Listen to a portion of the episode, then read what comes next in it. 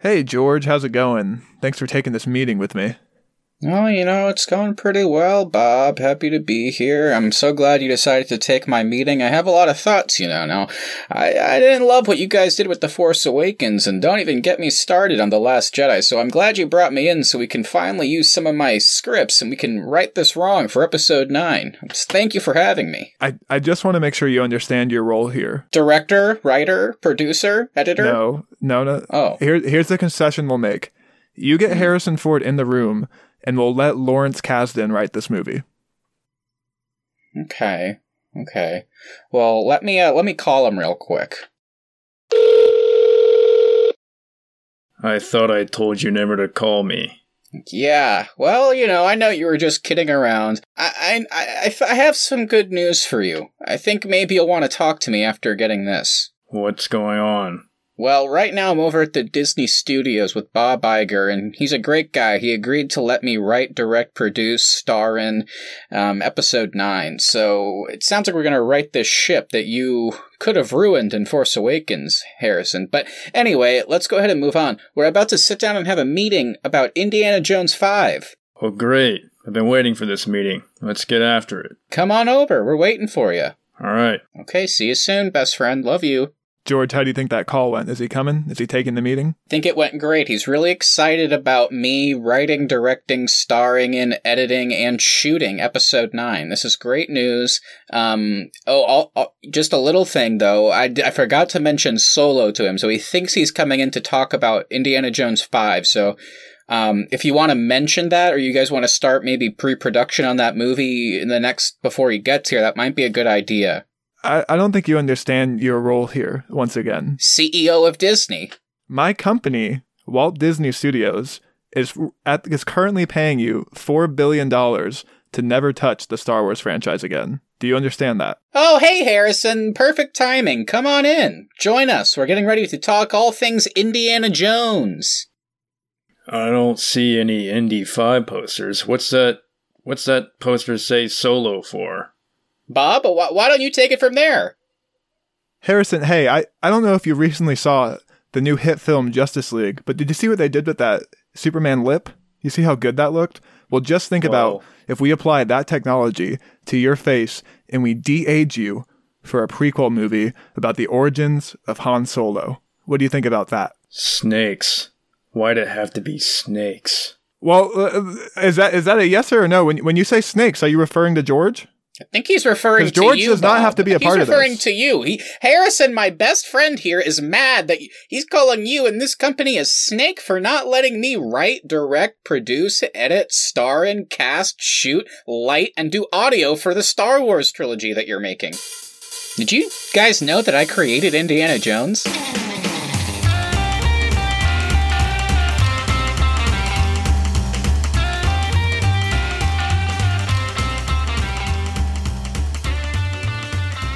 What's up, everybody? Welcome back to another episode of the Arnies. We are three trade smugglers with nothing better to do. I'm your host, Austin Terry. I'm Matt Johnson, aka Woody Harrelson, swinging guns around. And I'm Keith Baker. Guys, how's it going? It's good to see you. It's going good. Happy to be here. I always enjoy our, you know, couple Star Wars episodes we put out a month. Fun to talk about. It's exciting to rewatch this legendary franchise. Um, still with kind of COVID and quarantine going on, you know, and work and stuff. There's nothing I look forward to than watching two and a half hour long Star Wars movies right after. So I'm doing great.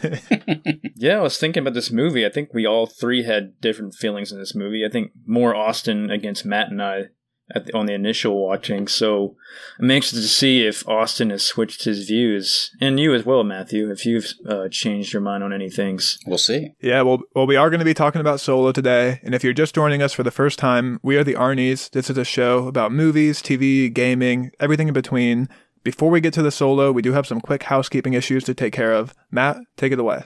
Yeah, so if you are a fan of The Boys, then you might know that Austin and I did basically reviews of each of the episodes of season two as they came out, and our first episode of coverage for season two of The Mandalorian just came out in the last couple days, so make sure to go to our podcast feed on iTunes, Spotify, wherever you get your podcast, and listen to that. And we are, of course, happy to announce that we will be doing um, one basically review a week as each of these episodes come out. Should be should be around Sunday, so make sure you tune in for the podcast within the podcast, the award-winning The Mandos Talking the Lorian. And yeah, guys, we just got through the Halloween weekend, and just in case Halloween was not spooky enough for you, go back and listen to our ghost story episode where the three of us each came out with our own scary story. Whoa. Give it a listen. Well, I guess by our own, you mean that we just like took others that we had heard before. Yeah. yeah. I think we toyed with the ide- with the idea of doing our own for a while, but then we were like, "Oh no, I don't know if this is gonna work." so, but still a fun episode nonetheless. All right, and we do have to give um, a very special shout out to our friends over at the Effin Nerds podcast. Um, they're two great guys, Martin and Nick. This is a long overdue shout out. They've been super helpful to us on Instagram. Um, they have a great show. They do movie reviews, movie news, um, that sort of stuff. And we are working on putting together a very special collaboration episode with them. Oh wait, Austin, are you serious? Are you serious? They're gonna come on to do We're like working on it. a really cool movie or TV or gaming based episode. Like, what are we gonna talk about with them? It's it's got to be great, right? Well, it's The Rise of Skywalker, hopefully. Great, I know. my favorite know. film. Um, and I, I don't know if you two are aware, but Martin might be coming in with a bit of hostility towards us. You know what, Austin? I think I'm going to be on your side on this one. I think I might be on. I'm going to have to back you up because I mean I've had some harsh criticism for the early days of Mark Hamill. So you know what? If they want to come in here and and and and praise this guy, saying he's always been a good actor, then we're ready to fight back. There you go, Martin. I know you don't like my Mark Hamill comment, but I don't know if you can hear those weights in the background. Oh, I. I've hear been working out my Hamill muscles, and these fists, they're ready to be thrown. He's calling it out. yeah, exactly. For real, everybody, if you like our show, if you like movies, check out the F and Nerds. That's the letter F, the letter N, Nerds. Check them out. They've got a great podcast. Well, let's get into the show. Today is the penultimate episode of the Star Wars series. Only one more movie left, guys. Our journey's winding down, so it's kind of a a mixture of exciting and you know we made it. It's been a long time coming. Today, we've got to discuss another spin off movie, Solo, a Star Wars story. And I think as this series has been going on, uh, we've all had films that we've kind of been dreading to watch. And for me, today is that movie. Solo is a movie I've started many times, but today's viewing was the first time I've ever actually finished it. Um, I'm, I'm still not sure if I'm happy or sad about that fact. Matt, give us some thoughts so we can get into it. Keith and I, I guess we should get backstory first. I, th- I when did this movie come out? A couple years ago, and Keith and I, at some point, we found ourselves back in our hometown at the same time, and we were just hanging out. I believe we were throwing some drinks back at our local bar, and we were just like, we should go see Solo. And uh, we went to go see it together, and from what I remember, we both really enjoyed it. And this was only my second time watching it, and just to kind of tease, I still really like this movie. I, I'm I, I'm almost surprised how much I like it for a Han Solo origin movie that we ostensibly uh, didn't need. I mean, still, this movie isn't necessary. I mean, I, I Han's vague past was always enough for me, but Matt did say two words there that I kind of want to key in on. And those two words are not necessary. didn't need. We did not need this movie.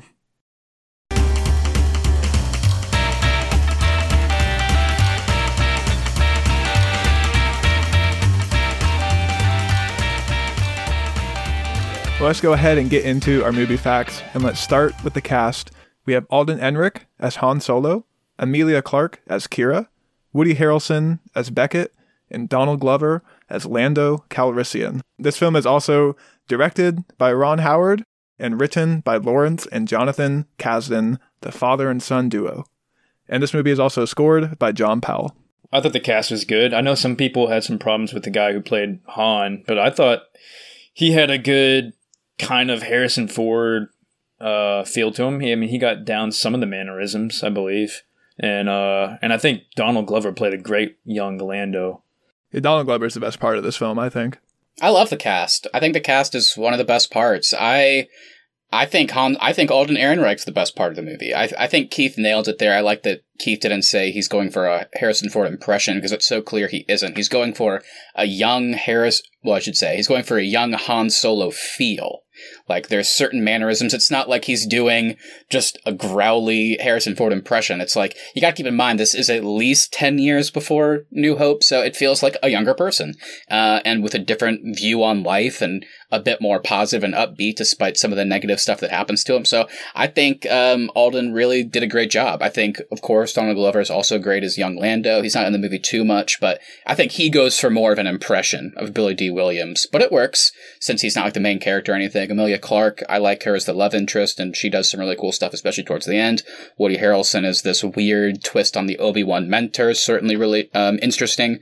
And I guess I can't remember the actor's name. I think it's like Joonas Suotamo or something like that that plays Chewbacca. Definitely, we're going to be talking about Chewbacca a lot because I think this is the best use, maybe up until this point. I think they finally really did some great stuff with Chewbacca. So the cast overall and the characters and all that good stuff is really a highlight for me in this movie.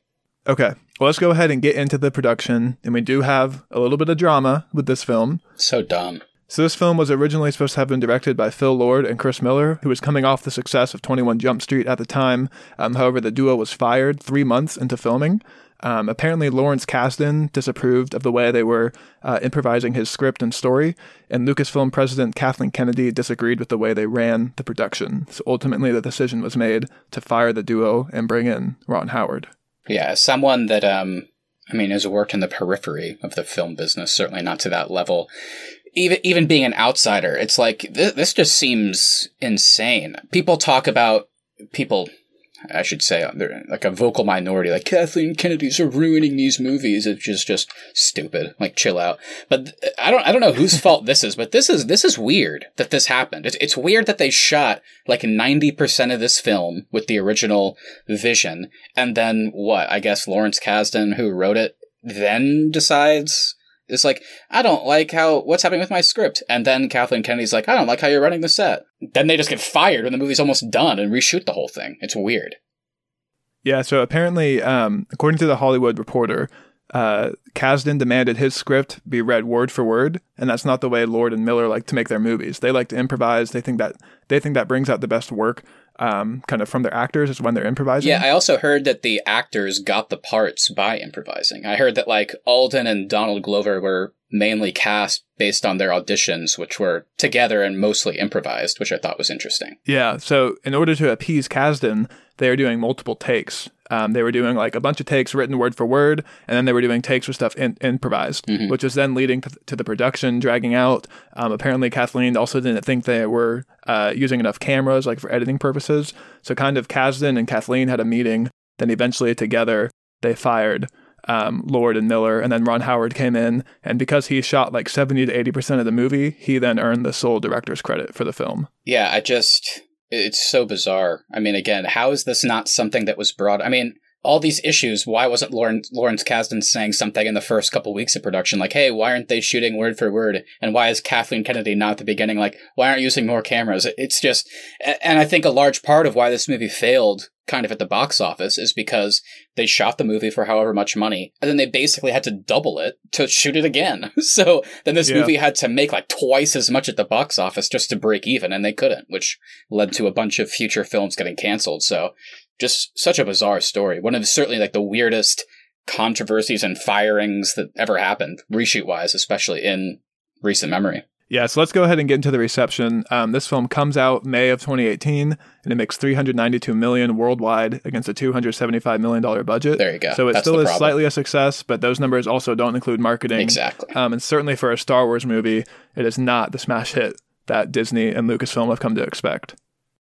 Um, people have also pointed out, I don't know if I agree, but I think it's certainly worth mentioning for conversation that you have to keep in mind at the time this movie was coming out only five months after The Last Jedi, which was obviously a humongous financial success, but a bit well, I shouldn't even say a bit, very divisive with the audiences. So I think some people Check maybe. out the Last Jedi episode. We break down that divisiveness. Exactly. So I think that combined with um, people saying, I don't want to see an origin to Han Solo. It's not necessary. I think those two things combined were kept a lot of people that maybe would have seen a Star Wars movie at that time away from the box office. Uh, so this movie launches to a 70% on Rotten Tomatoes. Um, it's pretty well received by fans and the audience, but not that well received by critics. Critics basically felt that it's it's good, it's not great. Um, they like that it's a fun movie and it doesn't take itself too seriously. Um, and they also specifically praised Donald Glover for his performance as Lando. Um, and they also like the establishment of Han and Chewie's friendship and Oh, the way Chewie is so used in this film. So good. As for the criticisms, I saw multiple critics call it basically a filmed Wikipedia page, which I think kind of sums up this film. Um, critics acknowledged that Ehrenreich had a pretty impossible had a pretty impossible task, but ultimately did not live up to Harrison Ford's Han Solo, and the film doesn't take any risks and just does a fan service and plays it too safe. I think he played a great Han Solo. I don't. I. I people said he wasn't like shitty enough because you know Han Solo is supposed to be a shitty person, but we all know that Han Solo is a mix of good and shitty. So I, and I think yeah, I think Alden played him great. I mean, I think he got a good mix. I think the only thing that takes away from or that maybe would add to those people's uh point would be yeah the and we'll get into this a little bit later is the the, the love story between him and Qi'ra might have been a little unrealistic for Han for like the you know the Han Solo we know. And also, Qi'ra straight up tells him, Han, you're a good guy. But our introduction to Han in A New Hope is the whole Han shot first controversy, where Han seemingly just kills this guy out of the blue. And we don't really get that side of him in this movie. I, I wanted to see the scoundrel kind of side of Han Solo in this film, and we never really got there. I think we were going to get there. I think we were either going to get a sequel or that Boba Fett movie was going to have Han as a side character that would have. I mean, this movie ends with them going off to Tatooine to work for Jabba the Hutt, and obviously that must have happened for a number of years. And then there we go. He's in the Mos Eisley Cantina for A New Hope. I agree with what Keith is saying. Um, I've never understood the. I, I, obviously, I get what people are saying when it's like he had an impossible task. No way he could have lived up lived up to Harrison Ford. Sure, I get it. But at the same time, it's like, I think people, it, kind of reminded me a little bit of like the Luke Skywalker character criticism for The Last Jedi. Because for me, it made sense. Like, you're locked into who this character is, but this character's 30 years later. It's kind of the same thing here. People are like, it's just not Han Solo for me. It's like, yeah, he's not Han Solo that we know yet. This is like a decade or more earlier. So, at the end of this movie, I think we see certain events that happen, certain betrayals, stuff like that, that kind of start to lead him down the path. But I think a sequel would have helped. But you can also, on the flip side, make the argument that this movie shouldn't require a sequel in order to build that character. Maybe they could have done more here. So Yeah, and- I can see both and that's- sides. And that's kind of where I land, because ultimately, this movie is two hours and two minutes long. Yeah. This does not need to be a two hour movie. I do not need a two hour prequel movie about Han Solo. Um, and I think I like ultimately just didn't learn anything new about the Star Wars franchise from this film. Um, it, no. It ends right where you kind of expect it to. I, I, I kind of agree with the critics. I don't think they took any risks in this film. Um, they didn't take any chances with the characters or anything like that. I think it really does just kind of it's just kind of there to do fan service and be like, oh look, this is where this is where Han got his jacket, and that's why his last name's Solo. But you, you don't really learn anything like new and valuable that changes the way you think about Star Wars. I don't think.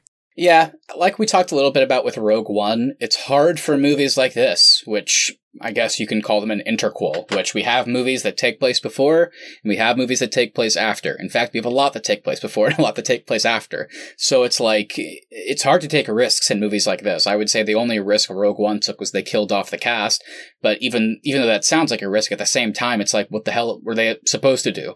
Um, and here it's kind of the same thing. It's like, I, I agree there are no major risks, but I still enjoy it.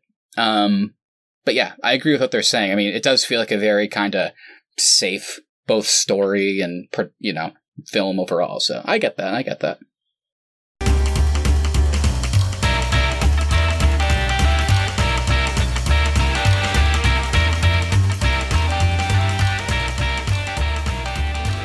All right, well let's uh, let's get right into the film now.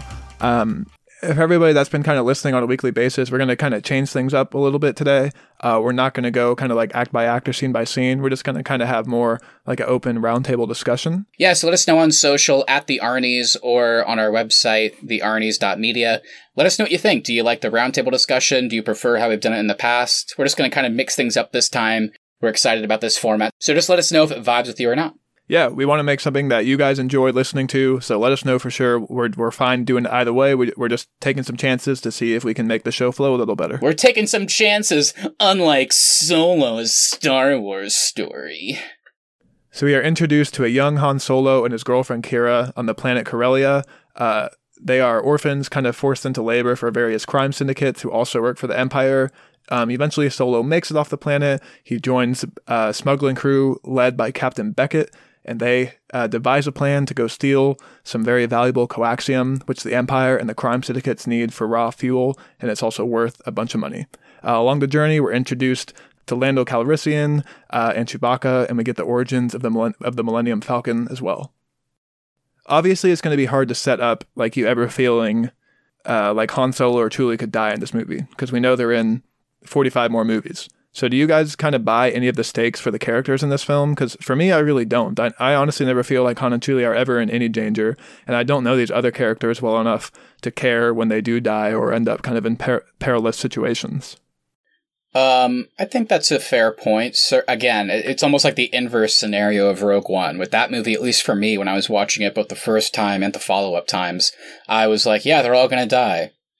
It just seems like that's where this is going because it takes place in between. I feel like we kind of had enough information to put that together. Here, it's obviously the opposite. Obviously, when your main characters are Han Solo, Chewbacca, and Lando Calrissian, when they have scenes like where Chewie falls off the train and it's like, oh no, is he gonna about to get Indiana Jones where he hits the side and then Han pulls him back up? Obviously, there's nothing it's to also worry how they about. ended one of the trailers. That's true. Yeah. So obviously, I never worried about them. Um, I will say, I mean, I, I didn't necessarily know what was going to happen to Qi'ra or Beckett because it did feel different from Rogue One in that sense, where it's like these characters could really go off and do whatever. So I, I wasn't really sure where that was going for a while. Same with Dryden as the villain. I assumed he might die, but yeah, so there was elements that I was expecting, but I think you, you bring up a good point. When the main characters are people that we see in the follow up films, it's hard to worry about them. What about you, Keith? Yeah, I think I'm with you guys. I mean, yeah, I didn't worry about Han or Chewie because, yeah, they're gonna go on and do their their shit in the other movies. But uh, Yeah. yeah, thinking about Beckett and and Val and Dryden and Qi'ra, yeah, it, I I was kind of you know hooked on them. It's like and, you know wondering like, okay, what's gonna happen to these guys? Because obviously they're not in the other movies, so Mhm. something's gonna happen to them. And I think the smuggling crew is, is one of the more interesting parts of this movie, and I kind of wish they'd all been around longer. Like, I think it would have been kind of cool to have a movie that's about like a young Han Solo meets up with this smuggling crew, and he learns the Yeah. ways of like being an outlaw. Um, he works his way up the ranks. Maybe Beckett still dies at the end, and then it kind of sets up for Han Solo to take over this crew. Um, and ultimately, we're introduced to them. They're interesting characters, and then they're dead ten seconds later. So it's like, wow, it really would have been cool to see more of that. I agree with what you're saying in that I was impressed how the characters of Val and Rio, I'm not going to say they were interesting, but I thought they were really engaging, I think in large part due to Thandie Newton and Jon Favreau's performance. I, I thought the characters were really fun and interesting, and I liked watching them, and I was sad when they died. I thought they were effective death scenes and made me feel something. Um, but kind of on the flip side, it's like, well, I would have liked to get to know them more.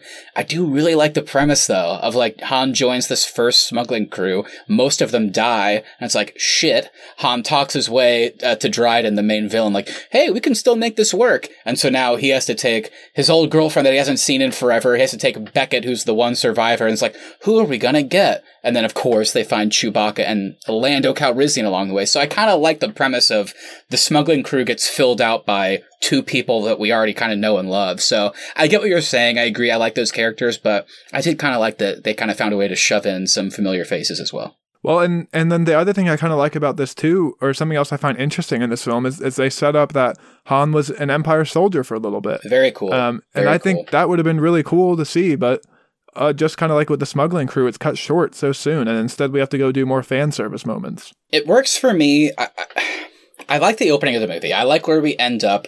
We're gonna get to the the name. We're gonna get to that. People, don't worry. Just a travesty of a moment. In this movie, but right after that, um, basically, you know, the whole thing is Han and Qi'ra get separated, and I really like Han's thing here. I like how his only goal up to this point is to come back to the one place he wants to get out of in order to, in his mind, save um his longtime friend and the person he loves. I think that's really cool. And I like that the way he does that in order to kind of stay on Corellia and I guess, ostensibly get money and find a way to get a ship is, I guess I'll work for the Empire. Um, I really like that. And I kind of like seeing him in these battle scenes. Again, I agree with what Austin's saying. I can see both sides to almost every point, it seems like here. Is it, is it a bit odd? Like, could we have gotten a lot more of this? Could they stretch this out to make th- things more interesting backstory wise? Sure. I think we could have gotten some cool battle sequences and it was shocking that to know that Han Solo, the one that we know and love, was working for the Empire for at least a a few years based on what we know. Um, but I, I, again, I also like how he gets out of it. I like how he, he talks his way out of it by kind of, uh, trying to get in with Beckett, Beckett betraying him. And of course, he meets Chewbacca and then he is able to finesse his way out of that situation. And then Beckett and the crew are almost impressed that he didn't die. so then they kind of just take him with them. So it, it, it, there's, it's always changing. I, I totally see what you're saying, but in a weird way, I kind of like how the movie presented it at the same time. I, I, get what you're saying too, and I was I was gonna say uh, I do like all the brief moments he has with all these different groups because it does establish his neutrality. That's a good point. That's who Han. That's who Han Solo is. He doesn't align himself with anybody. He's always just. It's always just him and then Chewie. Well, until 45 minutes later in the film, when he then does align himself with somebody else. Who? Enfys Nest. But again, he he turns it down. He does that in order to get out of the death, you know, like the lethal situation he's in. It's not like he I, I see what you're saying, but it's not like he gives them all the coaxium, gets out of the situation, kills Beckett, and then is like, "I'm with the the, the rebellion now." Um, no, no, no, that's my, that was my point because he turned them down. They they're like, "Are you going to join us? We need a we need a warrior like you." And he's like, "Nah," and he just just goes his own. Way. It's way. like he did it out of self interest. In my in the way yeah, I saw exactly. It. I don't know. I just kind of hate the three year jump. I guess. Sure. I, want, I kind of want to see those three years of him with the Empire. Um, I kind of wish we'd started off that way. Maybe like maybe we open up with a young Han Solo and listening into the Empire for some like get off his planet. You know. Yeah, um, yeah. I kind of feel like we don't need Qi'ra in this movie. Again, it's it's one of those weird things. And Emilia Clarke gives a great performance. I like I just Emilia feel like Clarke her character movie. is ultimately yeah, she's awesome. I think. I just ultimately think her character is kind of pointless, and we don't really need her here. I don't disagree with that. It, it's one of those things. Again, I don't want to harp on it too much, but it's so clear that what they were setting up for is Han at some point in the near future, in the 10 year, whatever it is, gap between the end of this movie and A New Hope, he's going to find out Qi'ra's true intentions. She's going to have to betray him because in order to save herself, like Han was able to quote unquote save himself by joining the Empire, she did the same thing by joining up with Maul and Dryden Voss. She's going to have to betray him, and that's going to be like the final thing that pushes him to I don't fuck with anybody. You know what? Like, I'm just gonna not trust anybody. I'm out for myself and Chewie. I'm, I'm here to make money and that's it. So I totally agree with Austin. I don't think the character is needed in this movie. It's nice to have a character that directly ties back to his past before the events of the film, but it's so clear that the reason she was introduced was to set up some, I think, darker, more personal stuff in either a sequel or another standalone film, maybe the Boba Fett one that was going to happen, if that makes sense. All this being said, I do want to make this point and see what you guys think. I agree with everything you guys are saying so far, and I agree with the critics that this movie takes no risks. But I don't know if that's a bad thing, because like when I'm watching the Kessel run, I'm not worried about any of these characters, but it doesn't mean the sequence isn't cool. I'm not worried that Han's gonna get shot in the head while he's fighting for the Empire, but at the same time, I'm like, this is kinda cool that he's in the middle of a war fighting for the Empire and escapes with Beckett. I'm not worried Chewbacca, the beast, is gonna kill him. They're gonna be best friends, but I'm like, this is still a cool introduction. So there's no risks and it's safe, but I still kinda dug the scenes. I don't know. There is a way to take risk and still have it be cool. Like we can have what if we had seen three years of Han being an Empire soldier and maybe not necessarily agreeing with everything he's doing, but still doing some pretty dark stuff on behalf of the Empire until he finally finds a way to get out. Like there's a way to take risks and still have these cool sequences. I agree. Or in, and sure, the, the Kessel Run sequence is fine, but what if we got more scenes of him in the in the Millennium Falconing running like multiple smuggling runs or leading a smuggling crew or something like that? Like, there's, I just think there's a, a, a better way to make this movie. Everything you're saying, I think, sounds cool, but it's like at the beginning of this, when we were saying this is just like a little bit over a two hour movie, what they put here is what they presented to us. We clearly have some issues with it. It doesn't fully make sense. It sounds like with the movie they presented, there needed to be at least one sequel to really tie things up in a nice bow. But it's like I, I also get it. If we spend too much time with him just fighting for the Empire and getting off, or he's the leader of a smuggling crew, it, it sounds like there's no way this could have been just one movie that worked. Maybe this should have been a TV series on Disney Plus. You know what I mean? It, it sounds like there's a lot, and maybe that was the gamble they took when trying to delve into the backstory of Han Solo. So maybe it's on them. And a TV series is what Lawrence and Jonathan were originally writing. There you go. George Lucas asked them to write a TV show before he sold it to Disney. It's either rumored or they've announced that Donald Glover is coming back for Disney Plus to do a Lando show, and there's no way that Han isn't going to be there. So maybe we will get eventually some of these kind of these interesting storylines tied up, you know. So we'll see. I, I there's no way Qi'ra and the Maul stuff won't show up in that if that's true. So maybe we will get what we want. But I, I see what Austin is saying. I think there's some storylines here that I would have liked more time with, but it's a two hour movie, so I also get it. Also, could have been an hour and a half movie. And that would have been fine too. yeah, yeah. All right, so we jumped into it a little bit about the Empire battle scenes. So I just wanted to talk about the beginnings of the Empire, which is what you kind of see in this movie, is like the the very because I think this movie takes place. I think I read twenty years after Phantom Menace, which means it's right after Revenge of the Sith and before Rogue One. So you're getting the very beginning of the Empire, and it and it shows with his uh, battle suit is kind of junky. It's not a stormtrooper suit. I, I think it's really cool too, and, and I like how it, it kind of looks like almost World War II in a way, with like the trench fighting and, and um, yeah, just yeah. the way they're fighting here. I really love that part. Yeah, yeah, it was so jarring at at some points to see like scenes where a lieutenant would walk up and everybody would gather around taking orders. It was just so jarring seeing an actual like almost a World War One or two esque scene in a Star Wars movie that Han Solo is featuring in, nonetheless. So, yeah, jarring in kind of a cool way. I, I like those scenes as well. I don't understand why they feel the need to differentiate between crime syndicates and the Empire in this movie. I think it gets really jumbled and confusing. Like, why can't we just have the Empire be like kind of having a hand in everything? Like, I don't understand why Dryden needs to be the leader but not really the leader of Crimson Rose. Well, do they work for the Empire? I don't know. I still don't know. I think they I do. My understanding is all these. I think we we get a little bit of it in uh, Last Jedi too, where like all these planets have companies that sell uh, arms and weapons and and coaxium to either side. Like it's all they're all just in it for the money. You know, they don't they're not picking sides at all. And that's and true. The the rebels and empire, it's it yes, it is a war, but remember it's in a big galaxy. So all these, everybody else in these in these in these small cities and galaxies, they're just working their normal lives. Yeah, you're you're absolutely right. And I think just for the sake of this movie, it's very clear that Corellia, obviously, these crime syndicates are more so in line with the Empire, selling directly to them, which is why they clearly have a base of operations there where they're bringing more recruits in to fight for them. And yeah, so Lady Proxima, who I guess Han and Qi'ra are having to deal with, seems to be in charge of this crime syndicate that is directly funding or fueling um, both money and resources for the Empire. So that's kind of where Han's backstory is. But yeah, definitely interesting. Again, t- kind of how we talked about with Rogue One. It was cool to see some aspects of the war and like even in the last jedi as well even though we didn't love some of the Canto Bight stuff it was cool seeing how this, you know, titular war is affecting other people besides our main characters. We're seeing child labor, we're seeing animals being locked up, and people on this gambling based planet profiting offset war. So that was kind of interesting. And here it's kind of the same thing. We're actually seeing these crime syndicates that we're kind of familiar with um, profiting and selling in order to survive during this wartime. So kind of interesting. Um, but to Austin's point, I, it certainly does make sense that it does get a bit jumbled when there's like, okay, so who's Crimson Dawn? Do they work directly for the Empire? Do they just like make money for them? Like who's really in charge? It does get a bit confusing for sure.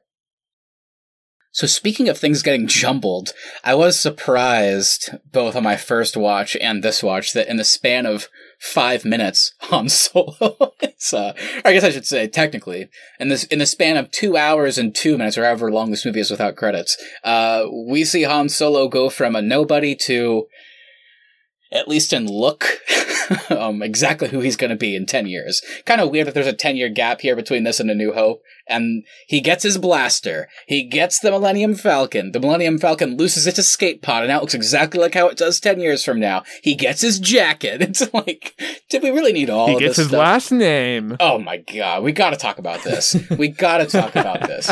This scene, I need to know who filmed this scene.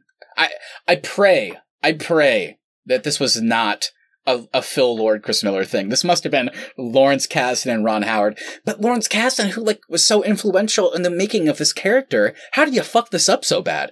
Why is this character's name not just Han Solo? Is it that big of a deal that we needed to give an origin for why his last name is what it is?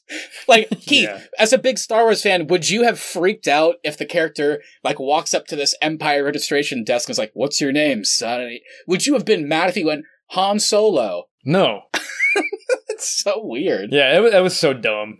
I don't come from any people. And he just kind of looked confused, like, why are you thinking Well, so no, hard? you know Either what? have a last You know what? I thought Alden was good in this scene. He just says, "I have no one." The the guy that was weird was the recruit officer who just goes. He literally goes like, "You have no people," and then he like looks up and he's like, "Hmm, solo." so stupid, man. So bad. I just I'm still at a loss that like I guess they thought Skywalker, Organa, Kenobi. The names are so weird and crazy that if somebody's last name is Solo, it must be a fake name. Well, it just contra- it contradicts itself because he does have people because he mentions his dad later on in the movie. He does His mention his working dad. At, he mentions his dad working at one of the plants in Corellia. Honestly, anything else would have been better. I mean, even if like somehow they established that maybe these child slaves didn't have names, like they just had a first name or, or something like that, I don't know. And then maybe Han, again, this would have been stupid also, but it would have been better. After he loses Qi'ra, he walks up to the desk and he introduces himself as Han Solo, um, as this kind of like just angsty, stupid like response to that. But just the, they, they, it's like they did the worst of every opportunity here. It's like he doesn't pick his own name. Apparently, it's not his real name, and then someone else picks it for him because he quote unquote has no people. It's ugh, it's just so bad. it's almost offensive. I just think it's funny that Beckett essentially hands him like a Han Solo manual. He basically just like pulls out a trunk and he's like, "All right, kid, here's your blaster, here's your jacket, here's everything you need. Here you here's go." the the three original movies. Read these scripts because this is who you're going to be Yeah. in 30 years." Like it's so it's in the span of like 10 minutes. It is weird. For me, the clothing and the Falcon are the most egregious. I don't know why they felt the need to make him dress the same. The Falcon's weird because when you think about it, that's the one that doesn't work from a story perspective because they eject this escape pod in order to help him escape Kessel. Is it not weird that over the course of the next 10 years, nobody was like, or, or were they like, you know what? I like how this thing looks without an escape pod. like they never replaced Yeah. it. It's just stupid in order to make it look how it does in the originals. Uh, the blaster is my favorite part. That's one that works the best. I think, you know what is I like the fact that he's had this gun for a while. It's so iconic looking, and I like that he got it. And hey, you know what? I like the way Alden looks when he shoots it. He looks like Harrison Ford shooting the gun. So Yeah, I think him shooting the blaster is certainly like where he looks the most like Yeah. classic Han Solo I for agree. sure. I agree. Mm. But the rest of them were probably too much. I guess the dice is almost like they were they got written into a corner with the dice because of the Last Jedi specifically. It's like okay, obviously these are important to Han Solo, so maybe in a weird way it worked by introducing them when he was so young because clearly it means a lot to him. Um, and then the final shot is the dice hanging from now his Millennium Falcon. So it it was too much at times, but I get why they kind of had to do it in a way. We did kind of briefly get to touch on Donald Glover's Lando. Mhm. Um, let's do it a little bit more here. What do you guys think about Lando in this movie? Do you like, you know, the casino stuff? Do you like that he kind of tries to put his, his own spin on him as well? Oh man, I love the casino scene. I thought that was a perfect intro into Lando. Just the, the cockiness, the cheating, the the the flirting, and all that, and just the sleaziness of him. It was perfect. Lando feels a bit more full formed, if that makes sense. Like, I- I'd, ha- I'd have to look it up, Keith. I don't know if you know. How much older is Lando than Han Solo? I think he's supposed to be like five or ten years older. Because I like that he feels more fully formed. I like that the Lando we see in this movie isn't too far off from the Lando we see in Empire. I think that's pretty cool. I like that. I like Yeah. the um, difference with Han, where there's still a lot of time before Han reaches that point. So I think Lando as a character in this movie has the benefit of that. And Donald Glover gets to kind of play more of just doing like a Billy Dee Williams impression and using his like iconic cadence and the manner of speaking as well and it's fun, man. That's all I can really say. He, he's great in that movie. He's really in the in the grand scheme of things, not really in it that much. Um, even in some of the action sequences, he kind of takes a step back, especially on Kessel. He's really kind of doing his own thing. But I, I like it, and I like the relationship with L three. I think L three certainly is a different droid than we've gotten accustomed to seeing. Certainly more almost human in a weird way, I guess maybe by spending time with Lando. But yeah, without even going too much into it, I, I really like the use of Lando in this movie. It's just fun. That's that's the word I would use for it. I really I really enjoy watching him.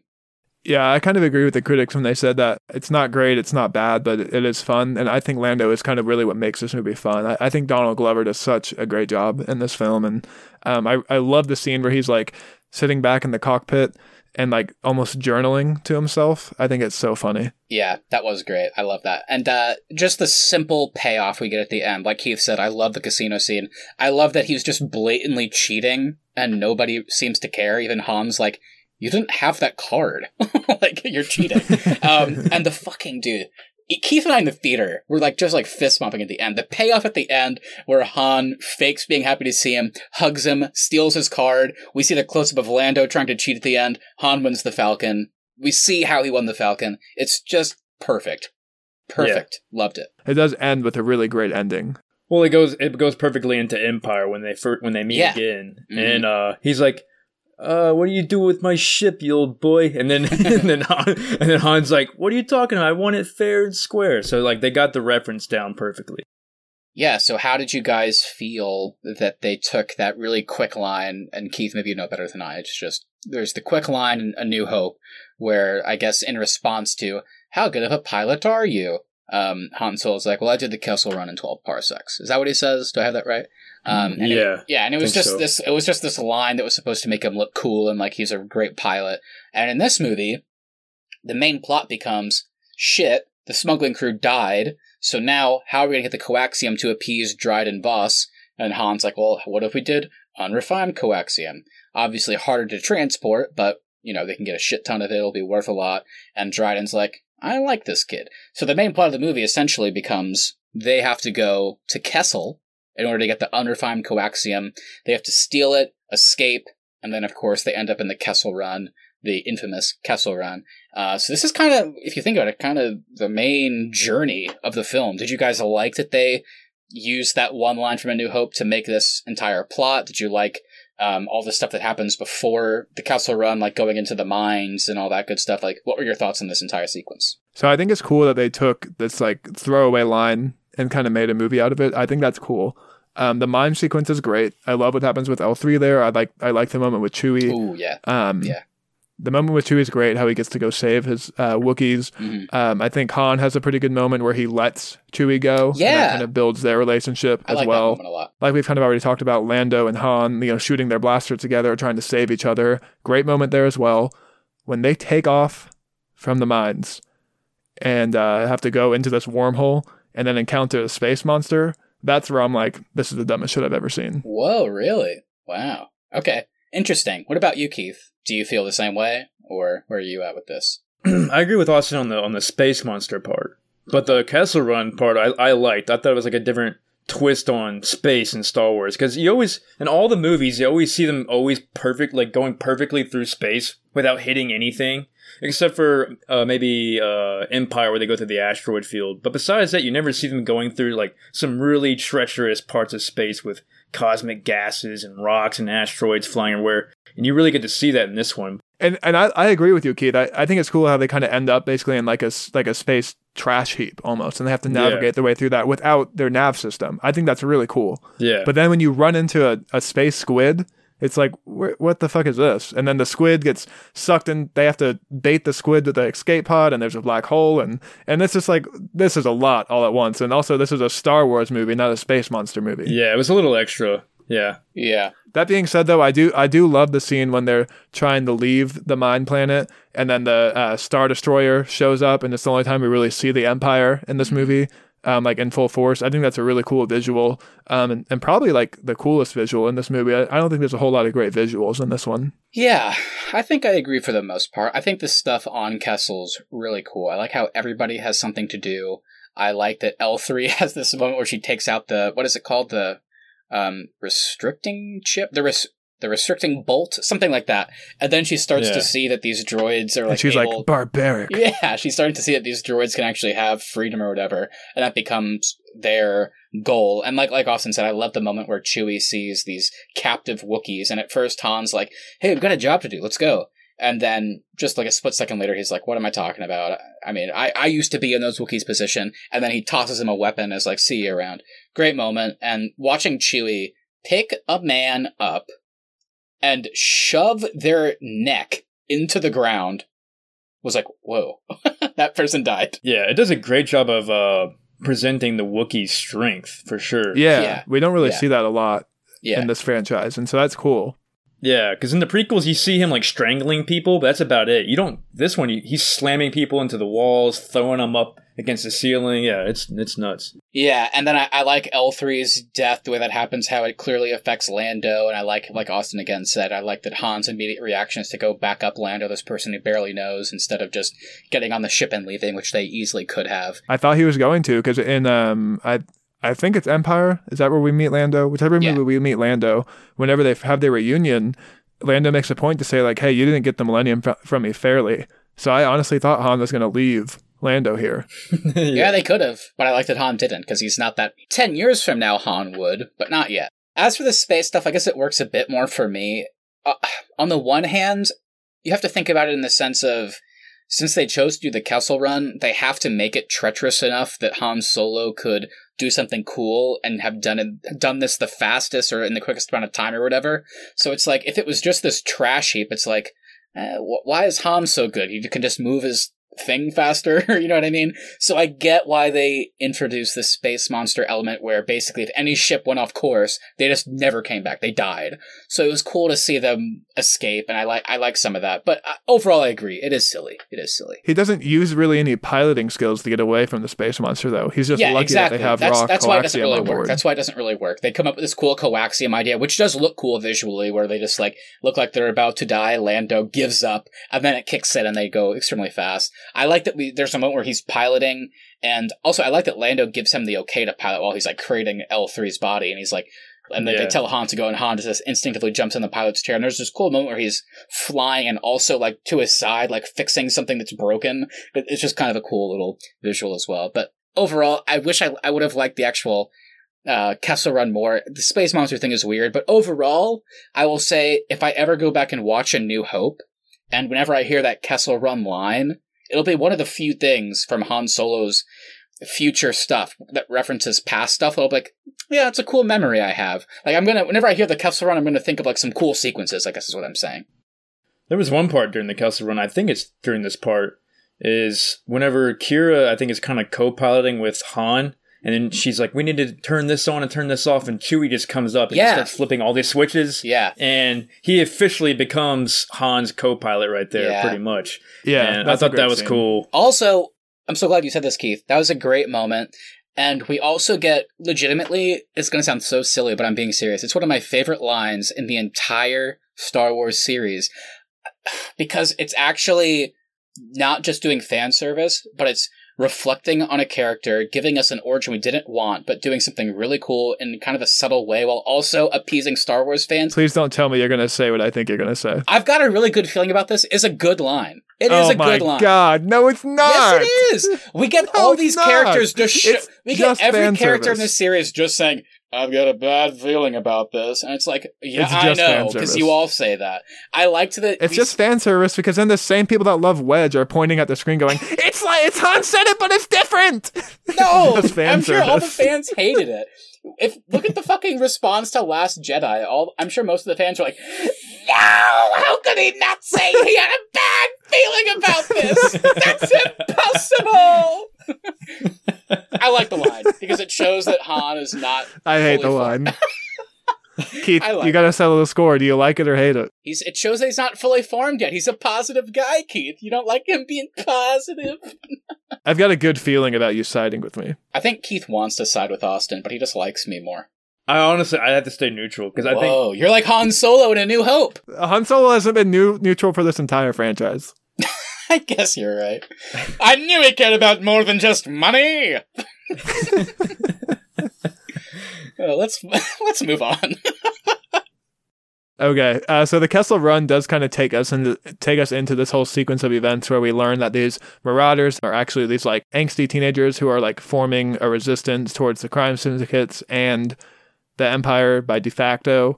Um, what do you guys think about this whole? We're going to establish the origin of where the rebellion and the resistance came from. This is where I will wholeheartedly agree with what some of the stuff you guys have been saying.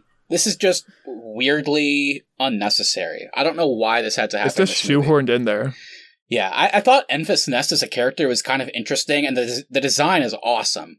But then to find Yeah, out that she's cool. this is like the spark of the rebellion just seems so odd because at the end when it's like you should join with us we're the rebellion and han's like no and it's supposed to be like well, that's so cool in 10 years from now when he does join and it's like i didn't need to see him say no to this before the original trilogy it, it, it's so unnecessary in my opinion It's also just weird to think that Han Solo, this guy who is supposed to be neutral until he falls in love with Leia, helped spark the creation of the Resistance. Like it's just weird that he has that much connectivity to this galaxy. I agree with you, but just to play devil's advocate for the sake of conversation, at least it is intentional. He doesn't know who these people are until after the fact, so I guess that's at least something.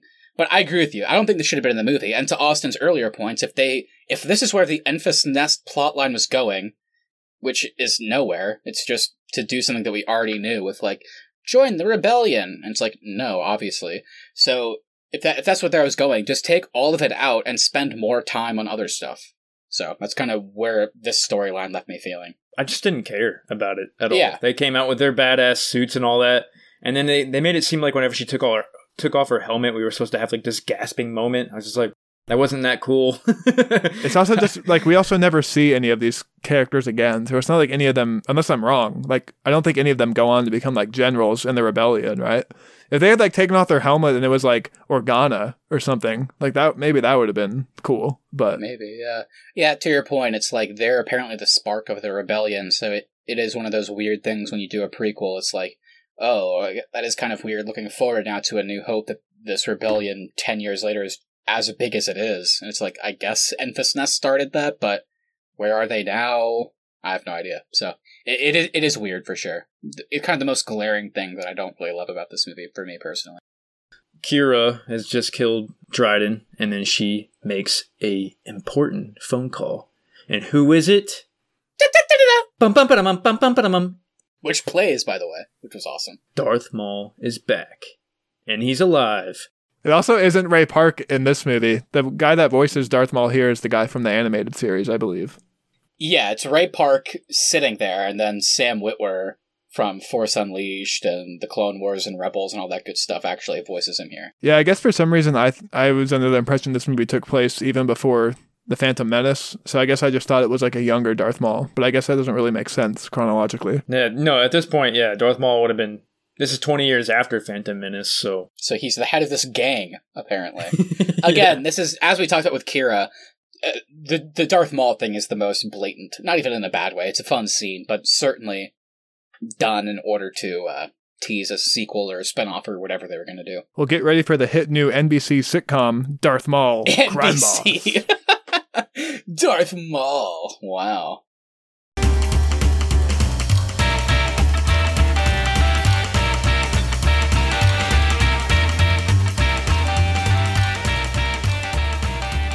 So that's the bulk of the movie. Let's now get into some quick hits.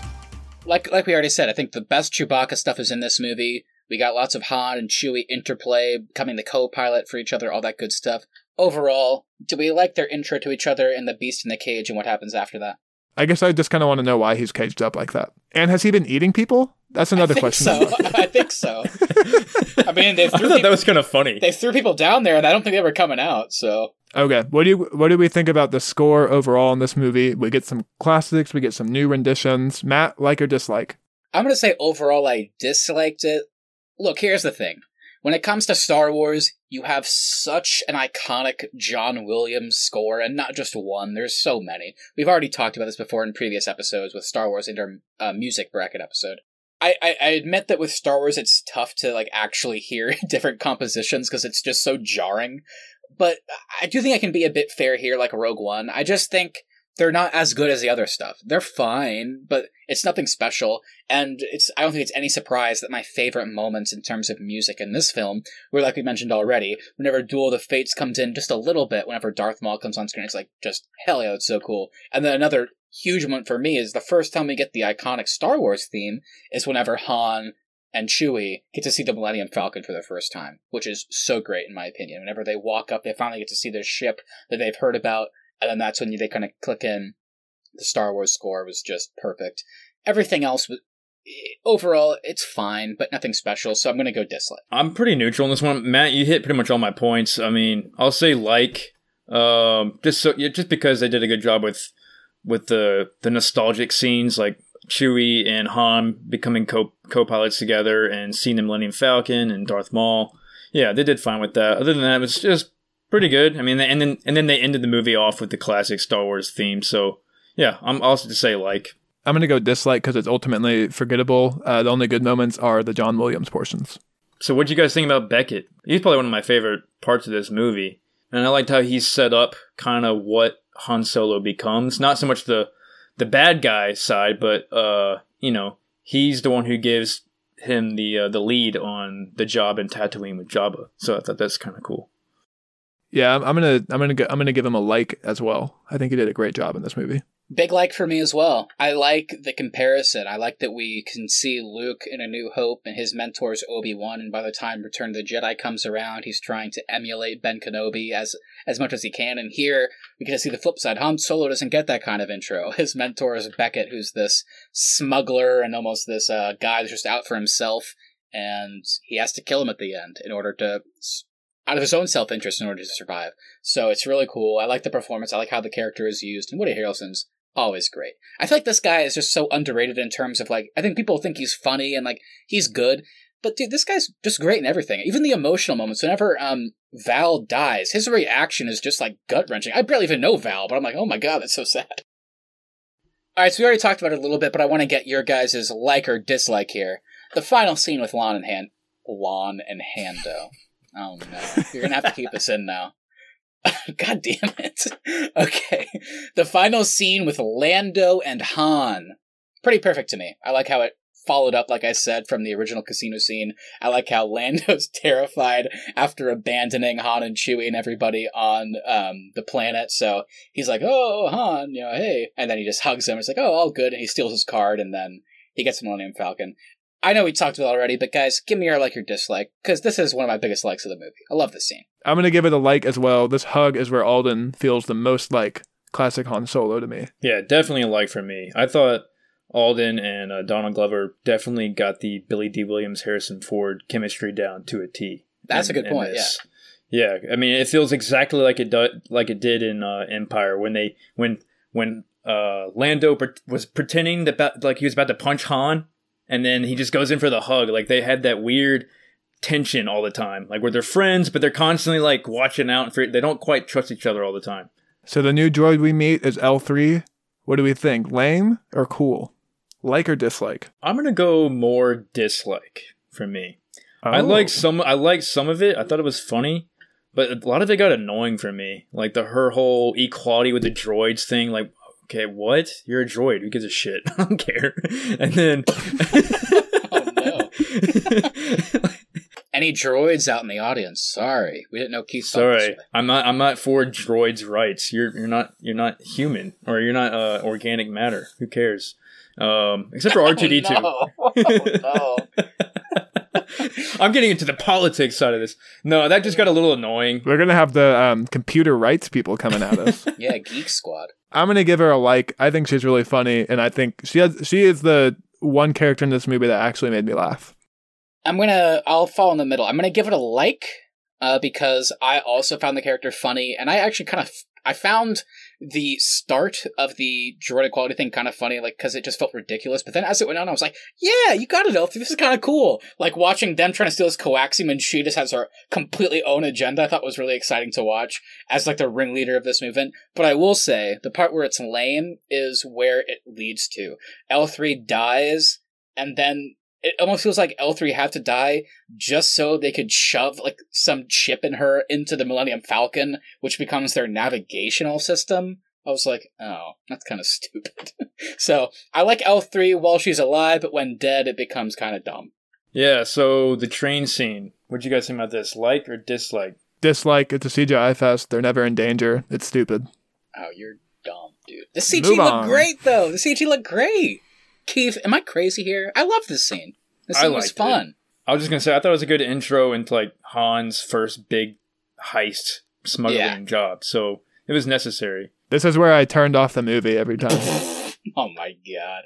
I think it looks really cool. Um I I just like the premise of it where they're on this train that's just zipping around these mountains and it twists around the track. So there's scenes where like Woody Harrelson or someone's like hanging off on a cable, then the train turns, they kind of naturally come back on top. So I like the blocking of it. I think it moves in a cool way. I agree with Austin though. I mean, obviously they have these weird scenes where Han and Chewie are like about to die and it's like what are they doing? Like that's that doesn't work for me. But for the other characters, like when um uh, Rio, who's piloting at that point, dies. I was kind of surprised, and then Val, who sacrifices herself. I like that stuff, and that works for me. So overall, it's a big like. The only thing I don't like is the Han and Chewie like weird like trying to save him from dying, which we know is not going to happen. All right, and I do also just want to mention we do finally get the definitive answer to Han or Han. Oh, oh, that's You a- guys remember I this scene? Yeah. It's been a while since we talked about the original trilogy, so I forgot about this. Yeah, yeah. Wow. So uh, Lando calls Han. He goes, "Hey Han," and Han goes, "It's Han," Which and that's I the love. answer. Perfect. Yeah. Perfect. It's a good moment. Good moment.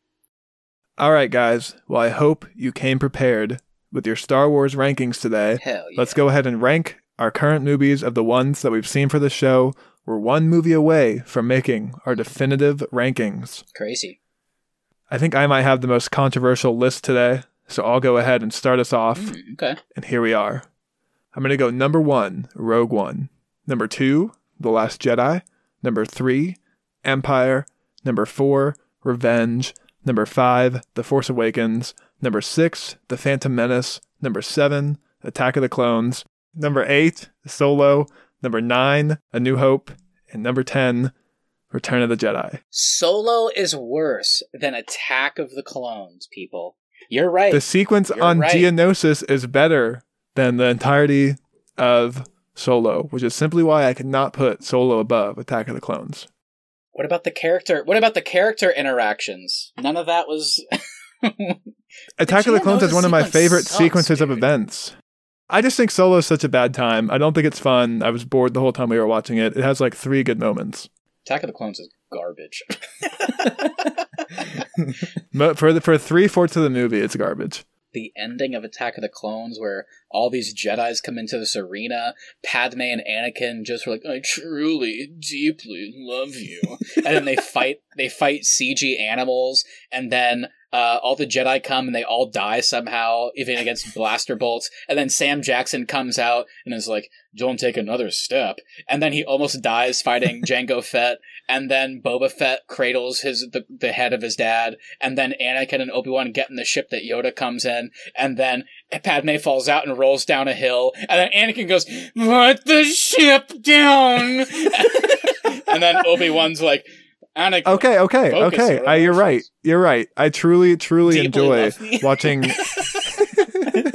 I truly, truly enjoy watching baby-faced Han Solo feed a space monster in an escape pod. That's so much more exciting than watching 15 Jedi fight in an arena and take on a whole army of droids. But other things are soft. All right, Keith, I need, I need you to do your list, Keith. I need you to do All your right, list, all and right. hopefully make me feel better." Hold on, hold on, hold on, Keith. Keith, let's mix it up. Mix it up. Start the end of your list. Start the end and work up. Okay. All right. Number 10, Attack of the Clones. Yes. Number 9, Solo. What are you guys doing? Number you liked this movie. I thought. I do. Isn't this lower than He where put it- Austin put- put It'll probably go put up it lower than time. where I put it. Right now it's at the bottom. It's probably going to move up next time. Watch. It'll be probably number 7 next time. Oh Right now it's number 9 cuz I got to think about it more. I got to let it sink in more. okay, just think about it more. All right. So 10, Attack of the Clones. Number 9, Solo. Number 8, Return of the Jedi. Number 7, Force Awakens. Number 6, New Hope. Number 5, Last Jedi. It moved up. Whoa, I like that. I like that. Number 4, Phantom Menace. Number three, Rogue One. Number two, Nice. Revenge of the Sith. And number one, Empire Strikes Back. Always my number one. All right. I, I didn't think I was going to be this, like, different from you guys. but here's what I got. And to be fair, just so everybody knows, I did not change this after you guys spoke. Like, I, I added, I had my list from last week. I didn't want to do what I do every week, which I just, like, guess where everything's going to fall. I took the list I made last week and just added Solo in. That's all I did. But apparently, what I did I'm, too. apparently I'm crazy. But here's here's what I got. All right. Number 10, I'm at least in lockstep with Keith here. Number 10 is Attack of the Clones. As much as I don't like Rise of Skywalker, Attack of the Clones ain't moving. So that's number 10. Number 9, Return of the Jedi. I agree. I think it's a decently made movie, but overall, it's just boring. One of the most boring ones here. Number 8, The Phantom Menace. Number 7, A New Hope. This doesn't hold up for me anymore. Number 6, The Force Awakens. Number 5, Revenge of the Sith. What? Yep. Number four. What do you think is my number four? Do you think Solo is the best? Is the fourth best movie in this franchise? No, I think it's the third because number four is Rogue One. Number three is Solo. Oh my god! Number 2 You're is idiot, Empire Strikes dude. Back. Rogue and number One is one is not The worse than Last Solo. Jedi. No! You moved. You moved. You moved Rogue One way down from last time. Then Rogue One was last well, time I thought you went Last Jedi, then Rogue One. No, no, no. Last week it was Last Jedi, Empire, Rogue One. So last week it was number three. But I think Solo works better. Uh, it has more interesting characters than Rogue One. Uh, if you go back to our Rogue Solo's One a review, boring My biggest movie. problem is the characters in Rogue One, and tha- that's where it falls apart for me. Then the characters here are better. Yeah, we got Han Solo, Chewbacca, Lando. You loved Lando. Chewbacca. I like Beckett as the mentor. I think he's a This is a cool inverse mentor movie. figure. I like Qi'ra. I was hoping to see more from her. Dryden was a fun villain, not in it very much. Got Maul back. I mean, I can't even name the characters from Rogue One because they're all lame. They have one cool scene and they die. Fucking Riz Ahmed accidentally blew himself up with a grenade with, and he couldn't run out of the ship. Save the dream! All right. Well, let's take our anger and let's put it into something constructive. Let's do the Arnie's Podcast Awards. I'm going first. My award is for me, Matt Johnson. I'm the number one solo fan. That's my award. I earned it. nice. what do you guys got? I shit all over her earlier. Best robot activist goes to L3. We gotta recommend her. She was trying, but it did get annoying. and I'm going to close this out today. I'm going to give a biggest waste of a CGI budget to the Space Squid. Maybe if they hadn't included that Space Squid, they actually would have been profitable at the box office. Maybe if they hadn't included Did you that think space about that? squid, Did you think about that, uh, Ron? put Attack of the Clones under it because of his precious Geonosis sequence. and I'm not now bored I'm just during that picturing sequence. a space squid during the Geonosis sequence. Sam Jackson beheads it. It's too dangerous to be left alive. Alrighty, everybody, let's get out of here. Thank you so much for listening. If you enjoyed this episode, please make sure you hit that subscribe button so you never miss any of our upcoming content. Also, if you if you wouldn't mind sharing us with a friend, that really does help us grow the show, even if it doesn't seem like this. At the Arnies is our social, and the Arnies.media is the website. We'll be back on Tuesday for a discussion on some movies that we think are underrated. And everybody, like we mentioned at the top, I hope you enjoyed our review of the first episode of season two of The Mandalorian. Go check your podcast feed. We just did that. And like I said at the beginning, we will be reviewing each episode after they come out. So be sure to tune in. We're excited for season two of The Mandalorian. And don't forget, you will be tuning in if you listen to the award winning podcast. Mando's talking the Warren. Yeah, and check us out on Instagram at the Arnies. Feel free to direct message us your thoughts on Star Wars, The Mandalorian. Maybe even give us a ghost story if you missed our ghost story episode on Halloween. Give us a shout. Also, can you DM us? Am I crazy? Do people like or not like Solo? Because we talked about this movie and I thought we liked it. And my best friends, Austin and Keith, they think Attack of the Clones is better. Am I crazy? Someone come to my defense. All right, everybody. We'll see you next week. And also, we keep reading to mention this. If you send us a message, we'll read it on the show. Oh, Whatever yeah. you say, We we're gonna read it. We So do. send us a message. Come on. Call me a fucking idiot for liking this movie. I don't care. I'll read it.